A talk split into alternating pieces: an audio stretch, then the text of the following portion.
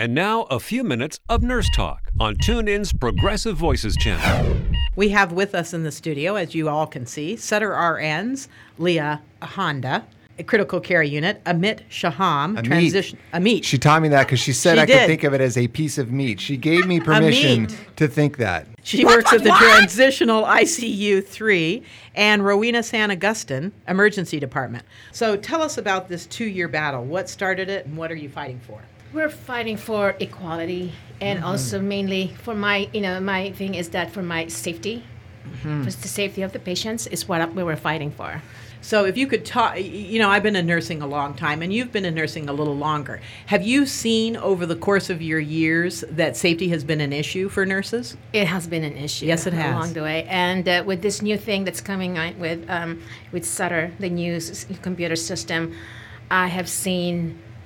You have to not believe that, that there were more taken away from the patient's time. So um, on my unit specifically, um, they uh, management had the genius idea of taking away our main head nurse and combining our unit with a medical surgical unit. Oh, don't you just love that? And for people who don't understand, when you're the nurse manager of a unit, you know that unit, how that unit functions, and then to have to take on another unit does not support the people underneath you. Right, and when we've tried to voice our opinions and our concerns about uh, the increase in patient falls and the lack of time that we have for our patients and the lack of supplies, we actually get uh, reprimanded and we get labeled as uh, someone with a negative attitude. Agitators. Yes. Yes. Yes. So, yes, um, you young whippersnappers, causing a lot of trouble.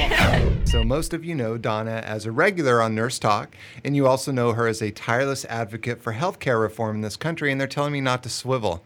They're telling me right now, don't swivel. You- What's with this swivel? Are you just a little nervous? Just doing a little on? core work. Oh, right, right. Doing some core work for your for your abs. That's mm-hmm. it. Because Medicaid has been underfunded doesn't mean that uh, it isn't something that's being improved. Uh, 26 states opted to expand their Medicaid programs, and that's a very good thing to allow Very people who who are um, at a higher level of income to qualify for Medicaid benefits, so they don't have to pay any premiums at all. That's a very good thing.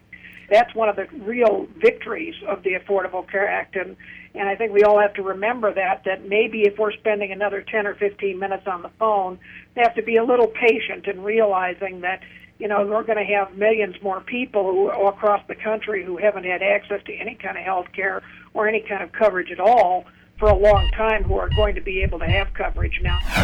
You've been listening to Nurse Talk. Be sure to join us for a full hour weekends on TuneIn's Progressive Voices channel.